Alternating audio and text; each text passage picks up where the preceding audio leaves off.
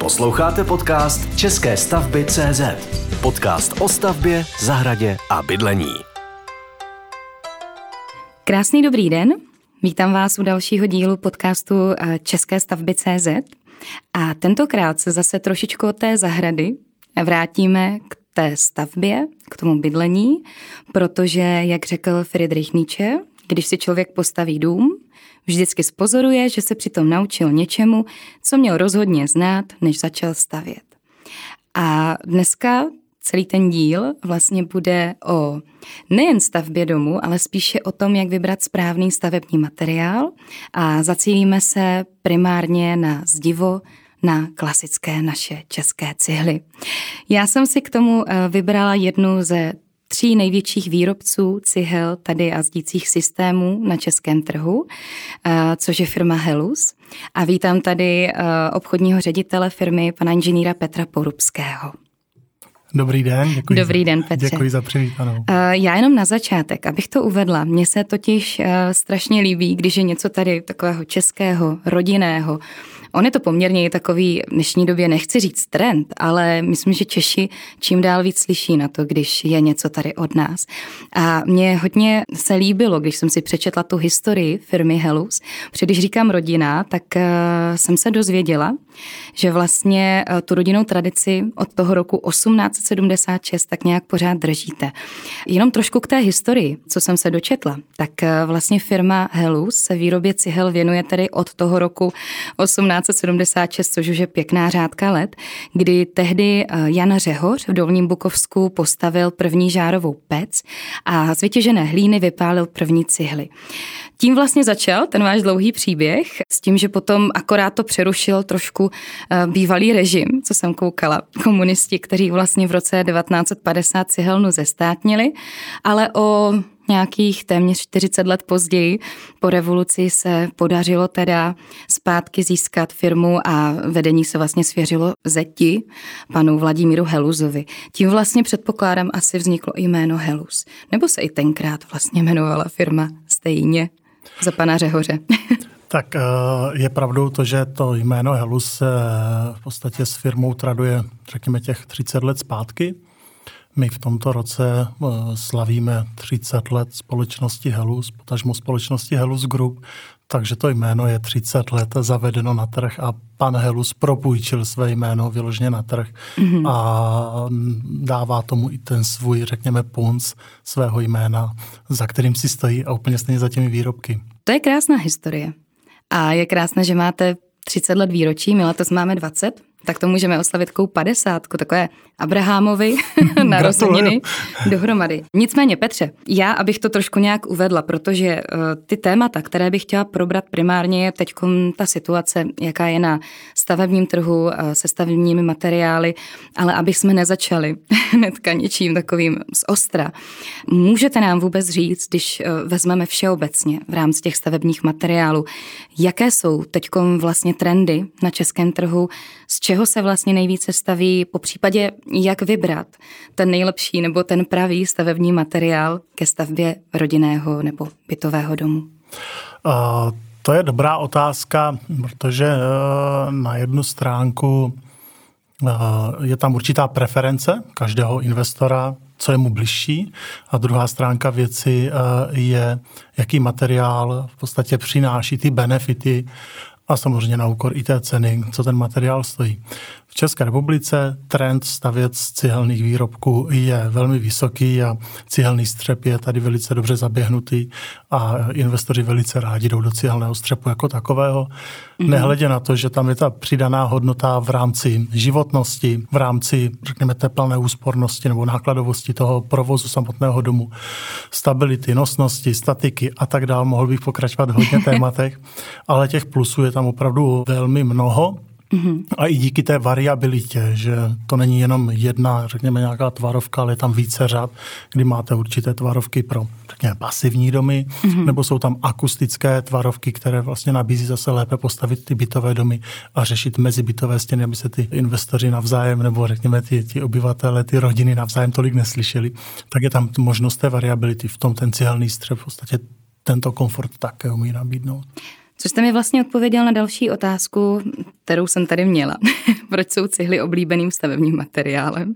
Což jste mi vlastně teď řekl několik možných důvodů, proč vlastně ano.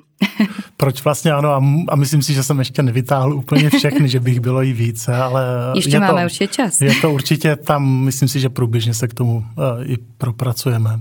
Každopádně, uh, na co si dát při tom výběru té cihly vlastně pozor?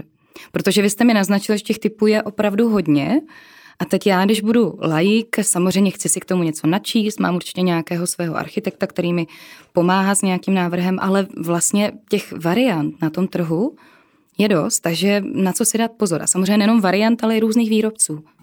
Víte co, tam je uh, dobré začít uh, se doptávat, ale na, řeknu, uh, správných místech.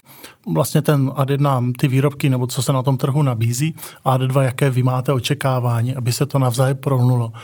Eh, vy jdete stavět dům v podstatě jedenkrát za život v uvozovkách. To není o tom, že si koupím rohlíky, no v téhle mm-hmm. pekárně mě nechutnají, tak jdu příště někam jinam. Tu možnost nemáte při stavbě domu a proto doporučuji v prvním případě nebo v té první řadě se dotazovat u odborníků. Mm-hmm. Ať už jsou to projektanti, ať už jsou to architekti, anebo ať už jsou to, uh, řekněme, od obchodních zástupců, technických poradců daných společností, ať už je to společnost Helus nebo jakákoliv jiná, mm-hmm. tak zmínit ty své potřeby a ty lidi vás velice dobře navedou na to, jaký materiál pro vaši stavbu použít. Pokud budete stavět garáž, no nebude vám doporučovat materiál, který máte na stavbu pasivních nízkoenergetických domů, mm-hmm. ale doporučí vám ten materiál vhodný pro danou stavbu. Tam bych začal, na to bych se dotazoval a v rámci té spolupráce v podstatě začal tvořit nebo přenášet tu svoji vizi do té reality. Vy už jste to zmínil před chviličkou, že vlastně jsou určité typy cihel pro určité typy výstavby. Vlastně se o tom my teď bavíme trošku, že vlastně pasivní stavby, proto předpokládám je asi jiný typ cihel. Eh, můžete nám teda říct, jaké všechny druhy nebo jaké typy vy vlastně řešíte nebo které vlastně vyrábíte, jak je třeba odlišit, jestli jsou jiné cihly pro pasivní dům, jiné pro nízkoenergetický dům, aby jsme se v tom trošku vyznali. To chápu. A když vezmu, že i my v rámci naší výroby v podstatě vyrábíme více jak 100 druhů tvarovek. To není úplně málo, není to o tom, že by dneska v podstatě investor si říkal, dobrá, e, potřebuju cihlu. To o tom není. Jakou cihlu? To je přesně to, co vy zmiňujete a na jaké účely. Takže uh, jsou tady cihly, v, v našem případě cihly řady Family, Family 2 v jednom, což jsou ještě v podstatě vylepšené cihly jako tvarovky, jako takové uh, polystyrenem, dodatečným izolantem. Ty jsou velice vhodné na pasivní domy, na nízkoenergetické domy. Ale ve finále ten dům třeba v rámci této, této, této varianty kombinujete s cihlami, které jsou určeny pro vnitřní příčky.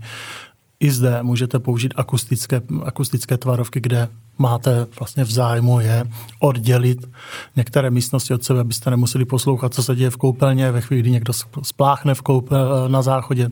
Nepotřebujete to slyšet ve vedlejším pokoji a tak dále.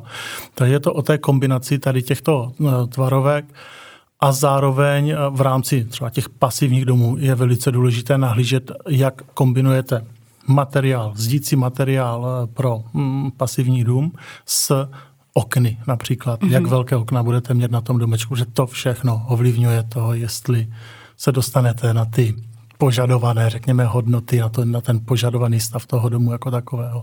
To je pravda, protože my jsme tady měli už eh, šestý díl podcastu o pasivních domech a samozřejmě tam jsme o tom mluvili, že to není jenom o tom stavebním materiálu, ale o tom, jak správně opravdu vyberu všechny ty komponenty a jak ta stavební firma ty komponenty i, i správně dokáže vlastně postavit, když to tak vezmeme. Protože může být vlastně nejlepší materiál na trhu, ale když je špatně vlastně použit, tak i ten může ztratit nějaké své výhody. Já se jenom zeptám, Petře, protože my tady poměrně často mluvíme o nějakých úsporách. Já myslím, že to je obecně teď téma číslo jedna. Eh, slyšíme to ze všech stran, jak teď budou drahé energie a všechno. A vlastně jsme to navázali i eh, v rámci toho podcastu o pasivních domech, že v dnešní době v podstatě už i ta investice do toho pasivního domu se vrátí daleko dřív než kdysi, díky cenám energií. Jak ale teda eh, může pomoct de facto výběr teda toho správného materiálu uspořit ty náklady na to vytápění? Protože já jsem koukala, že třeba i konkrétně u těch cihel, vy poměrně dlouho i razíte takovou tu teorii, že není třeba vlastně zateplovat a podobně, že vlastně už té cihle tohle všechno jako ta cihla umí, tak jestli nám trošku jenom řeknete, jak ty cihly dokáží teda uspořit v dnešní době i tu energii. Ano, normální je nezateplovat. A proč tomu tak je?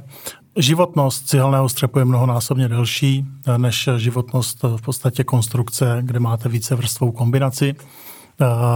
To je jedna věc, že i v rámci té návratnosti a té životnosti to tam hraje roli, nejen to. A druhá věc je i ta samotná, že jestliže mám investovat do konstrukce nějaké peníze, tak já chci investovat ty peníze převážně do materiálu, který mě na té stavbě zůstane a ne, že z poloviny mě činí ta práce, kdy je tam více kroků. Chci tím říct si to, pokud použijí tvarovky pro jednovrstvé zdění, které nemusím zateplovat, tak tu tvarovku vezmu, usadím ji na to zdivo, udělám omítky a tím končím.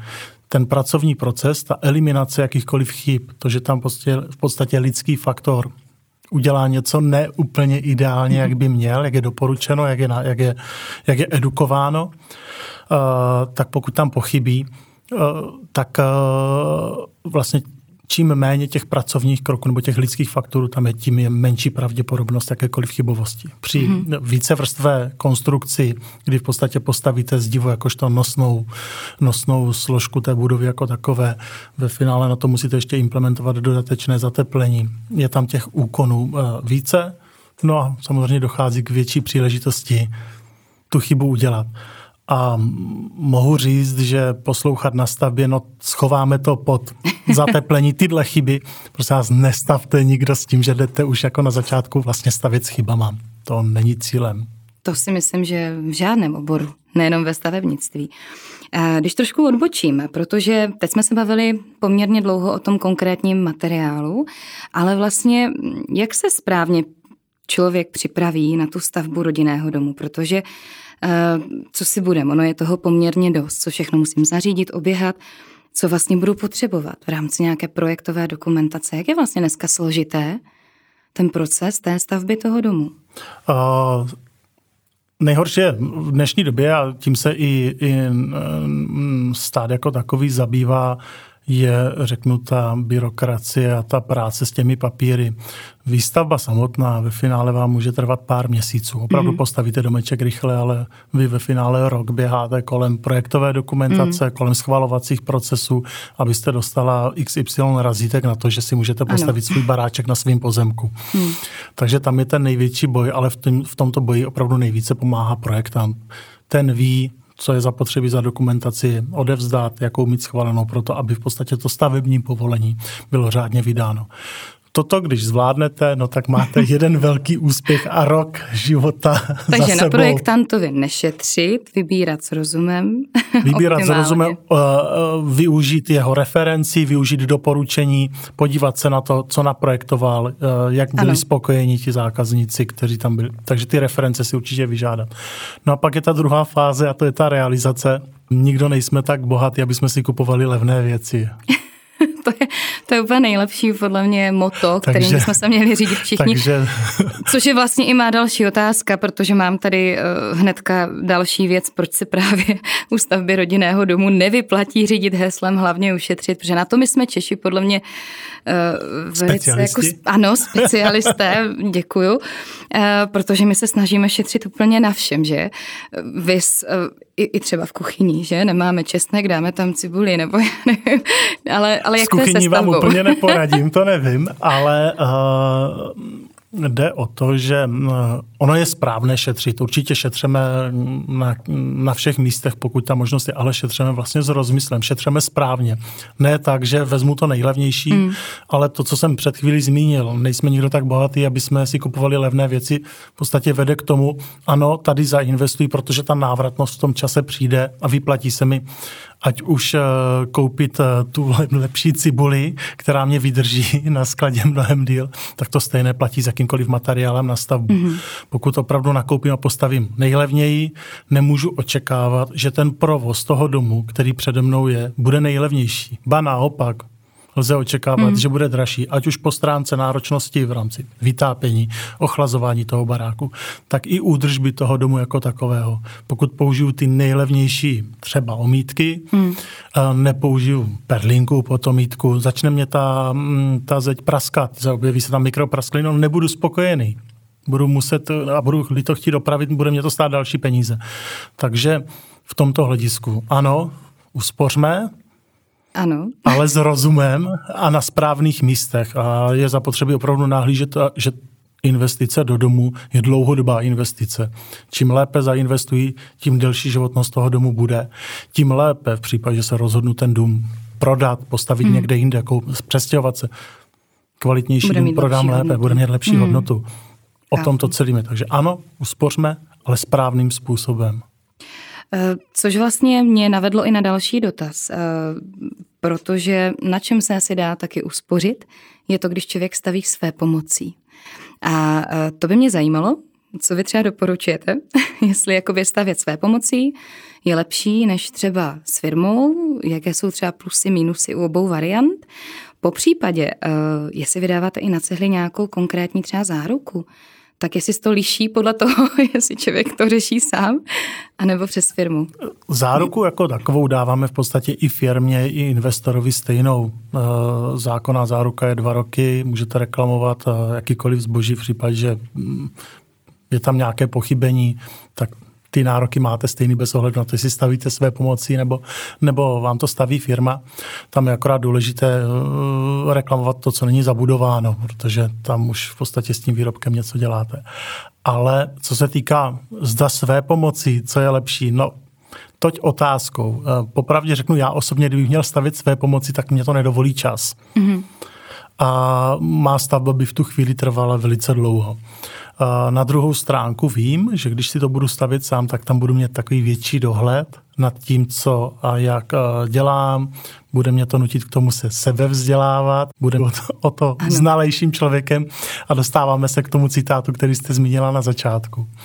A, takže má to své plusy, má to své výhody a za mě doporučuji někde tu kombinaci mezi. Jsou určité úkony, na které potřebujete, řekněme, určitý grif. Musíte to mít v rukách, eh, aby se vám, abyste se s tím tolik netrápili. Co se týká výstavby cihel, u nás dneska to je broušené zdivo, je taková stavebnice, mm-hmm. říkám Lego pro dospělé. a opravdu tam si to můžete postavit své pomoci. V tomto případě akorát doporučuji využít eh, služeb, které se nabízí a to je založení první řady toho domu, kdy tam dojede ano. náš technik, vypomůže vám, naučí vás, jak s tím materiálem pracovat. Mhm. No a pak už je to ta skládačka. je pravda, že já si pamatuju, a na to už asi nikdo z nás úplně nemá čas, ani, ani neříkám finance, ale v rámci nějakého financování, že jo, hypotéky a podobně, člověk asi nemá čtyři roky na to, aby postavil dům. Já si totiž pamatuju, když ještě rodiče stavili, tak jako opravdu se všichni z té vesnice ještě za těch komunistů chodili pomáhat jak přijel tamhle soused zedník, tam ten a prostě opravdu po práci chodili na tu stavbu a, a opravdu ten dům postavili, ale, ale opravdu to stavili ty čtyři roky. No. Tak to si úplně v dnešní době jako nedokážu představit. Eh, Petře, poslední otázka taková k tomu jakoby materiálu, mm-hmm. než se vrhneme k těm otázkám o té dnešní situaci, jak to vlastně vypadá se stavebními materiály, nejenom s cihlami.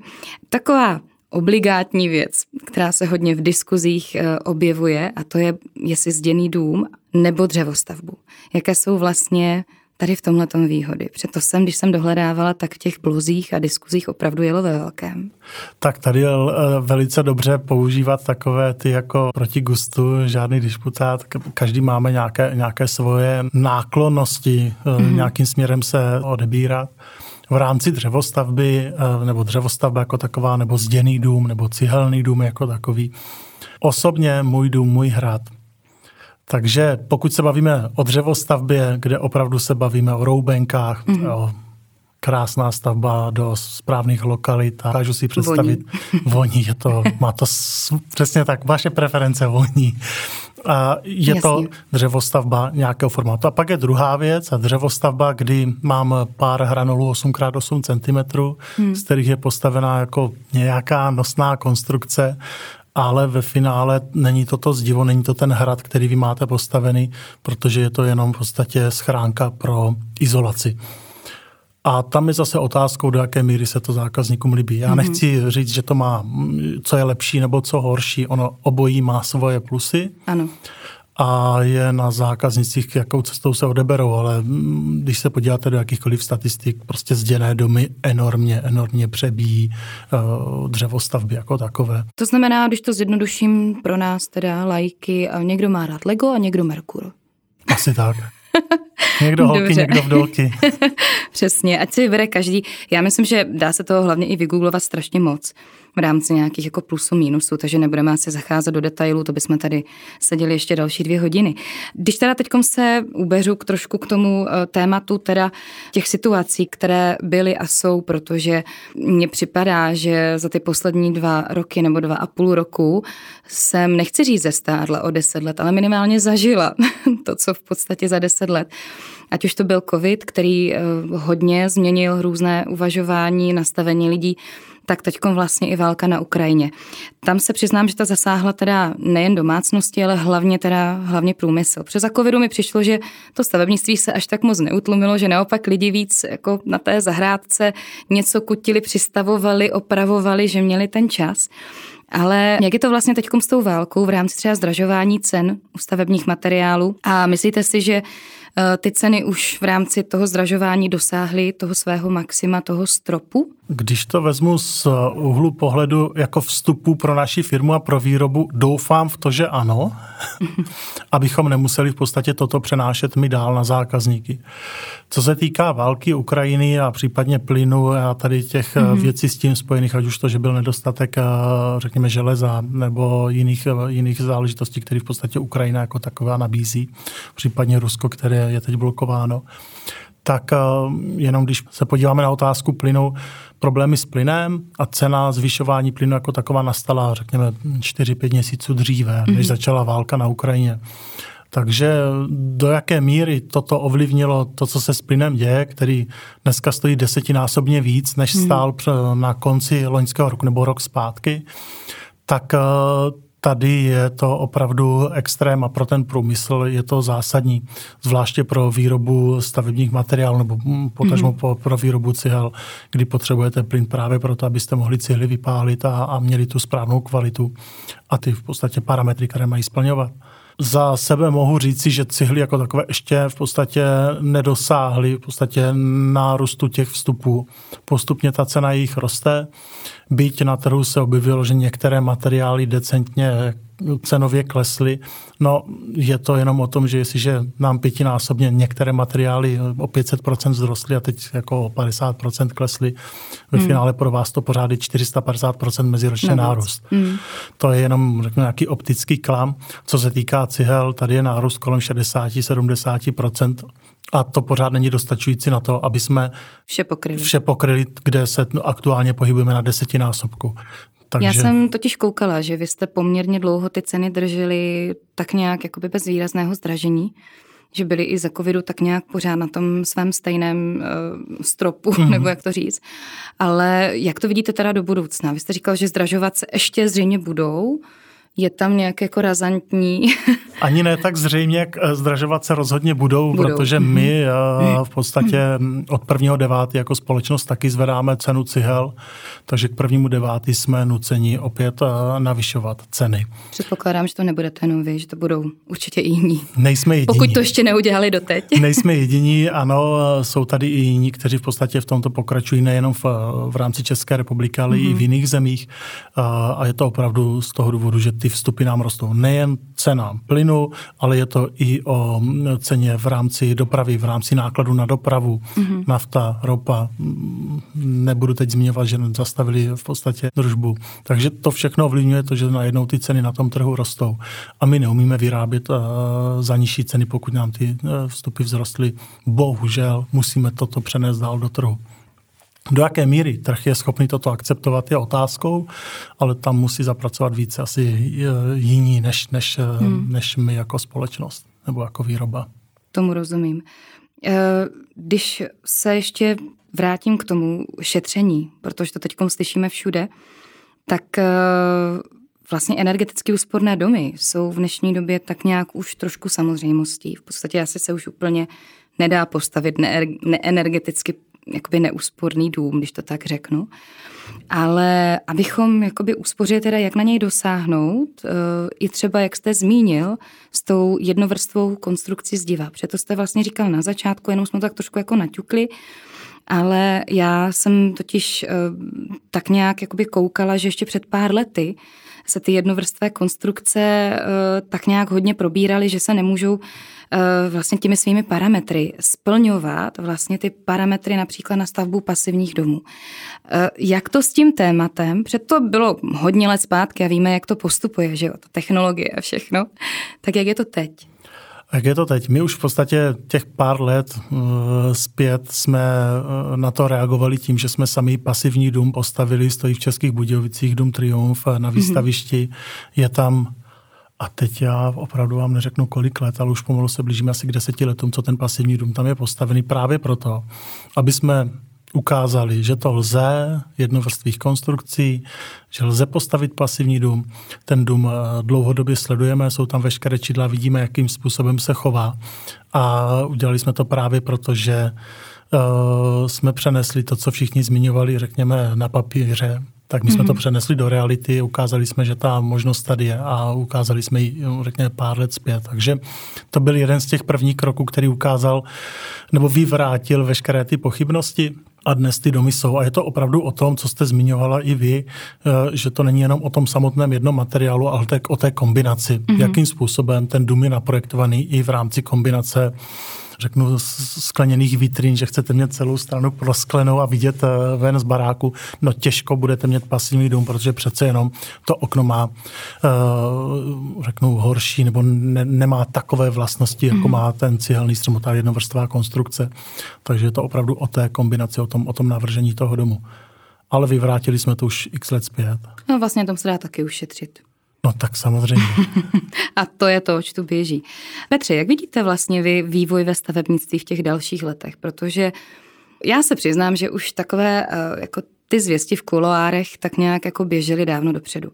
Už tak třeba roku 2017, 2018 se říkalo, jo, no nějaká krize zase přijde, jsme zase v tom koloběhu, ale přiznám se, že teďkom i s vysokými úroky vlastně hypoték, jestli nenastává vlastně taková ta doba toho útlumu v rámci nové výstavby, protože přece jenom mnoho lidí, takových těch obyčejných lidí, už na tu klasickou výstavbu úplně třeba v bance nedosáhne, tak jak by si přáli.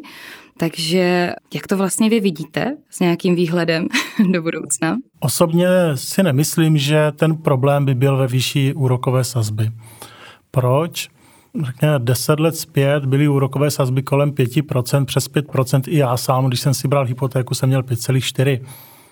A šel jsem stavět. To je pravda. Uh, a navíc jsem šel stavět v době, kdy inflace nebyla tak vysoká. Pro mě ve finále ty peníze byly, ta, ta, ta reálná, reálná cena byla pro mě v úvozovkách horší. Dneska při inflaci více jak 10%, mm-hmm. 17% a tak dál, tak když si půjčím peníze za 7%, no, tak je to pro mě pořád výhodnější, ano. než uh, je šetřit a jít to koupit příští rok o 17% dražší.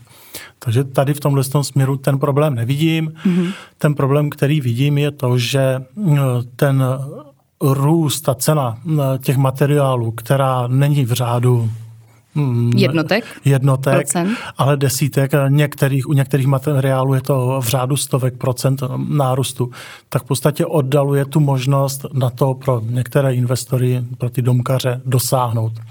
Oni tu hypotéku by byli schopni zvládnout v rámci té úrokové sazby. Mm-hmm. Předpokladem je, že asi tady takováhle úroková sazba nebude i nadále po celou dobu, ale vy dokážete potom refinancovat a postupně si tu mm-hmm. fixaci eh, postupně zase opět snížit.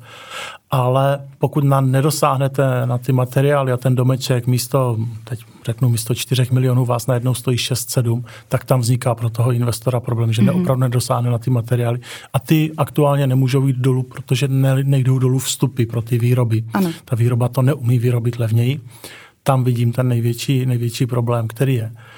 Na druhou stránku ano, může to vést k tomu, že těch investorů, těch vlastníků, těch domkařů bude méně, ale po bydlení je pořád enormní e, poptávka a za mě to povede pouze k tomu, že se změní struktura vlastníků těch mm-hmm. domů. Bude více developerů, bude více tady řeknu investičních projektů, které budou ve finále těm koncovým zákazníkům, těm domkařům, těm poptávajícím v podstatě ty byty a domy pronajímat. Hmm.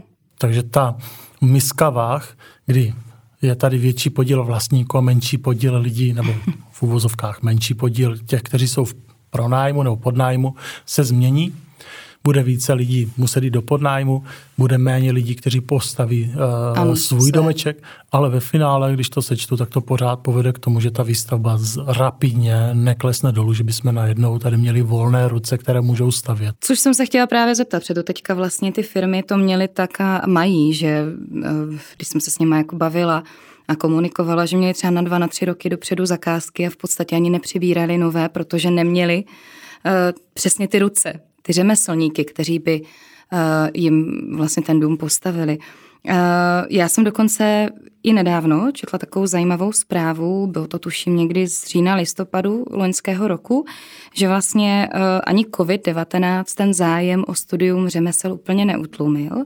A naopak mírně, neříkám, že by to byly desítky procent, to zase buďme realisté, ale mírně ten jejich počet vlastně vzrostl. Teď pomineme to, jak se dají řešit řemesla v době covidu online a podobně, na to jsme četli taky a slyšeli hodně diskuzí, ale jak vy vlastně osobně vnímáte ten zájem o klasické řemeslo a je vlastně už v dnešní době těch studentů, těch odborných předmětů a řemesel dostatek v České republice? Dostatek není. Pořád, pořád tam ten prostor je, nejsme opravdu v tom nárůstu desítek procent. Ano, to řemeslo v podstatě je zlatý důl. Kdo dneska má šikovné ruce, tak si zákazníci jej vyhledávají a jsou ochotní v podstatě připlatit si za to, že opravdu mají kvalitu nebo kvalitně mm-hmm. provedenou výstavbu jako takovou.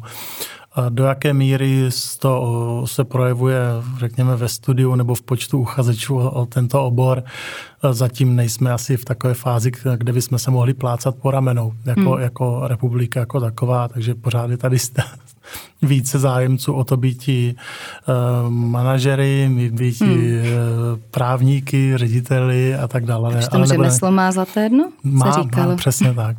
Takže i v tomto hledisku právě my hledáme tu cestu a nabízíme tu cestu, kdy lze využít toho, že lze postavit uh, své pomocí hmm. ten dům, zjednodušit tu výstavbu, aby tam ta pracnost byla co nejmenší, protože právě ty ruce pořád na tom trhu chybí. chybí a pořád je hledáme někde ze zahraničí. Ale koukala jsem, že vy jste hodně aktivní v rámci Heluzu, eh, v rámci spolupráce se školami.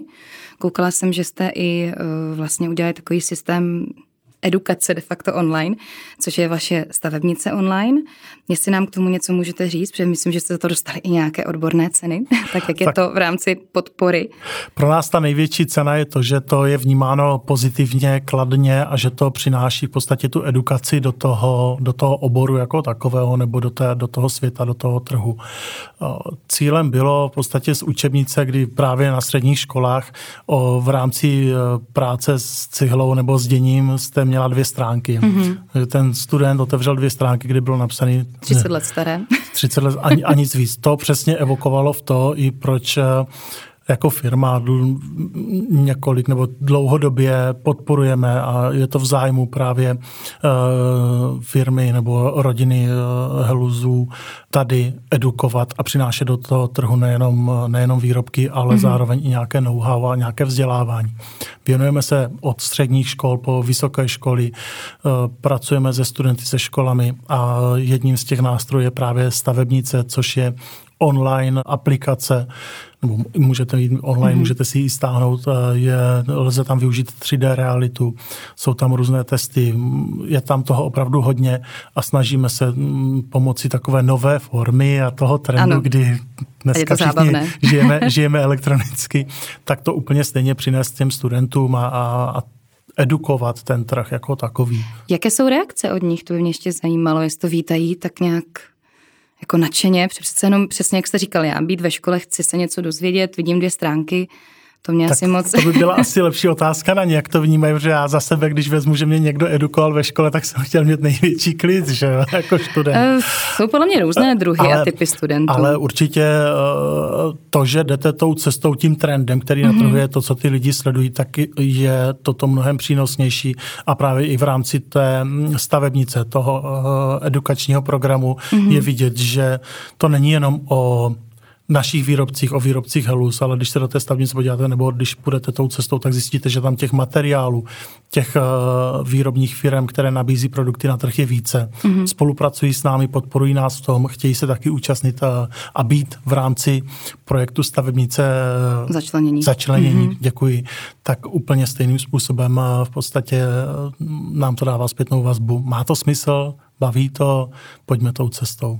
Já jsem koukala teda, že nejenom školíte teda študáky, ale že vlastně rozvíjíte i, i firmy, protože přiznám se, co si budeme, je spoustu řemeslníků, kteří přesně uh, udělali tu školu kdysi dávno a třeba 20-30 let jedou v něčem zajetým a uh, jo, je to logické, že se úplně neradí toho starého psa těm novým kouskům úplně nenaučíš, hmm. tak mě celkem právě jako zaujalo, že máte nějaký svůj odborný tým, který vlastně jezdí i školy do firem. To mi přijde super.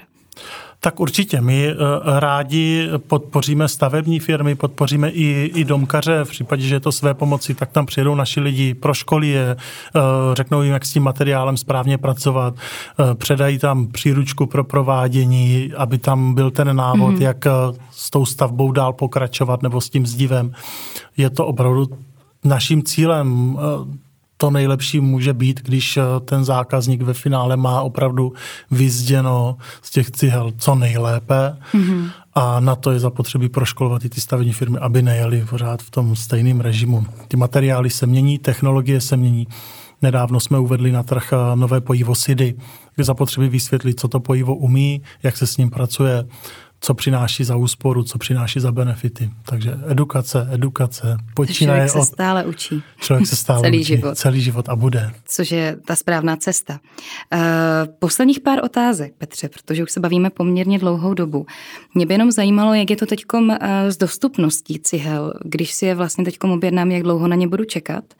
Po případě, když se bavíme přesně o tom procesu, který je strašně dlouhý, ať už se na v rámci běhání vlastně těch věcí po úřadech, po vyřízení hypotéky a podobně, dá se třeba nějak udělat nějaká eh, first minute, nebo jak to říct, objednat si ty cihly dopředu a rezervovat si tu cenu de facto. Přestám se říkal, bude se zdražovat, my od prvního devátý Máme vyšší ceníky?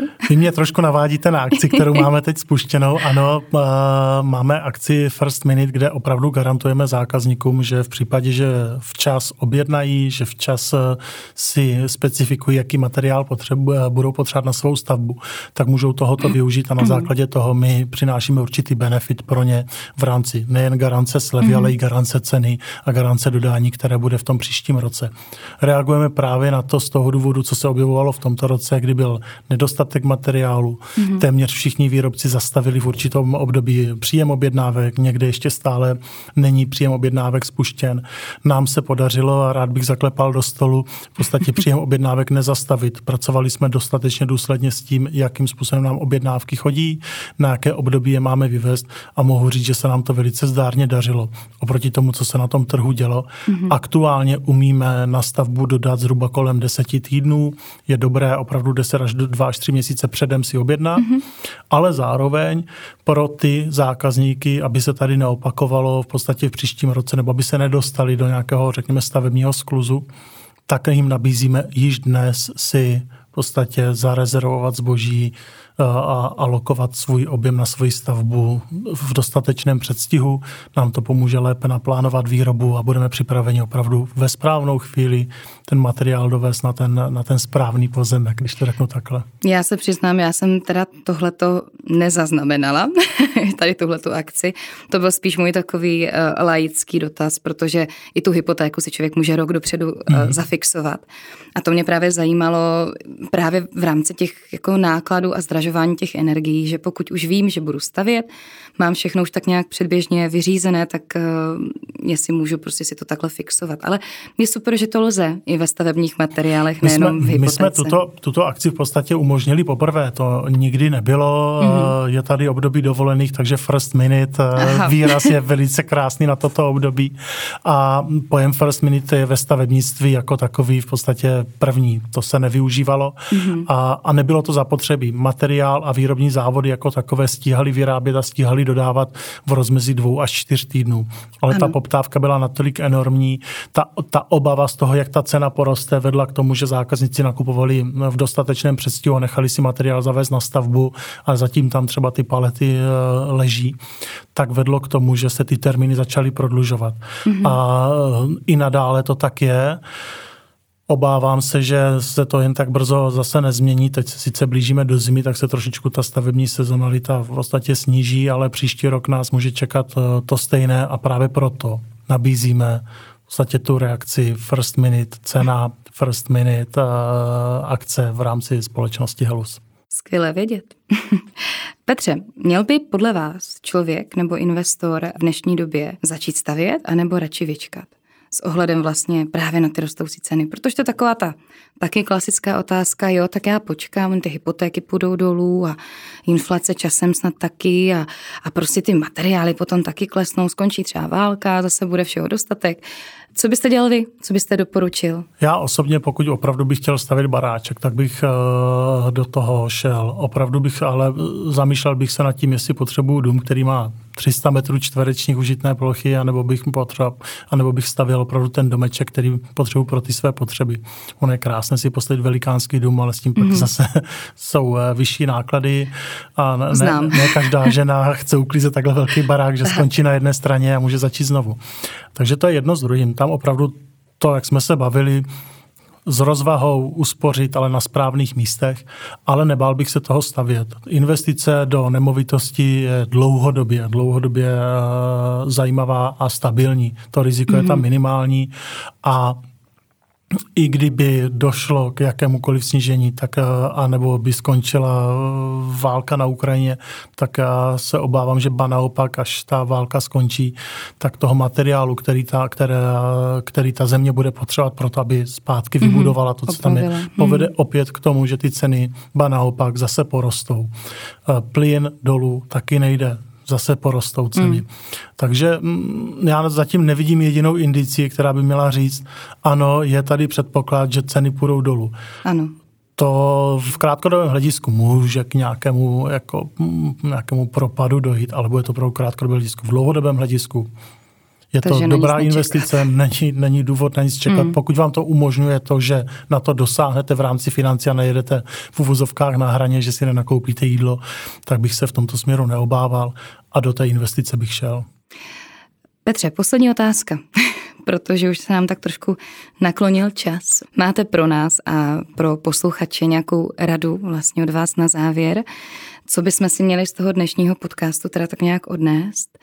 po případě třeba něco optimistického na rozloučenou. Něco optimistického na rozloučenou, co bychom si měli... to zakončili, aby jsme příjemné to... povídání. Za sebe doporučuji a, a, a přeju uh, investorům, stavebníkům, aby se jim dařilo dostatečně dobře plánovat a v podstatě do té stavby šli s předstihem, s rozvahou, s rozumem a neřešili věci na poslední chvíli. Cokoliv, co je na poslední chvíli, je drahé a, a ne úplně to, ne, ne vždy to nejlepší řešení. Takže je to o tom, aby měli čistou hlavu, a aby se jim ta stavba podařila v podstatě dotáhnout do toho zdárného a konce, který mají, si, si přejí, který si vysněli a aby se mohli co nejdřív nastěhovat. A to já přeju všem ostatním také. Petře, moc děkuju, bylo to příjemné povídání. Myslím, že jsme se dozvěděli o cihlách, o zdivu, celkově o situaci, která ve stavebnictví teď je hodně. A moc vám děkuji a snad se někdy brzy příště na viděnou. Já také děkuji, děkuji za pozvání a přeji hezký zbytek dnů, které tady budou posluchači mět. Mějte se. Taky.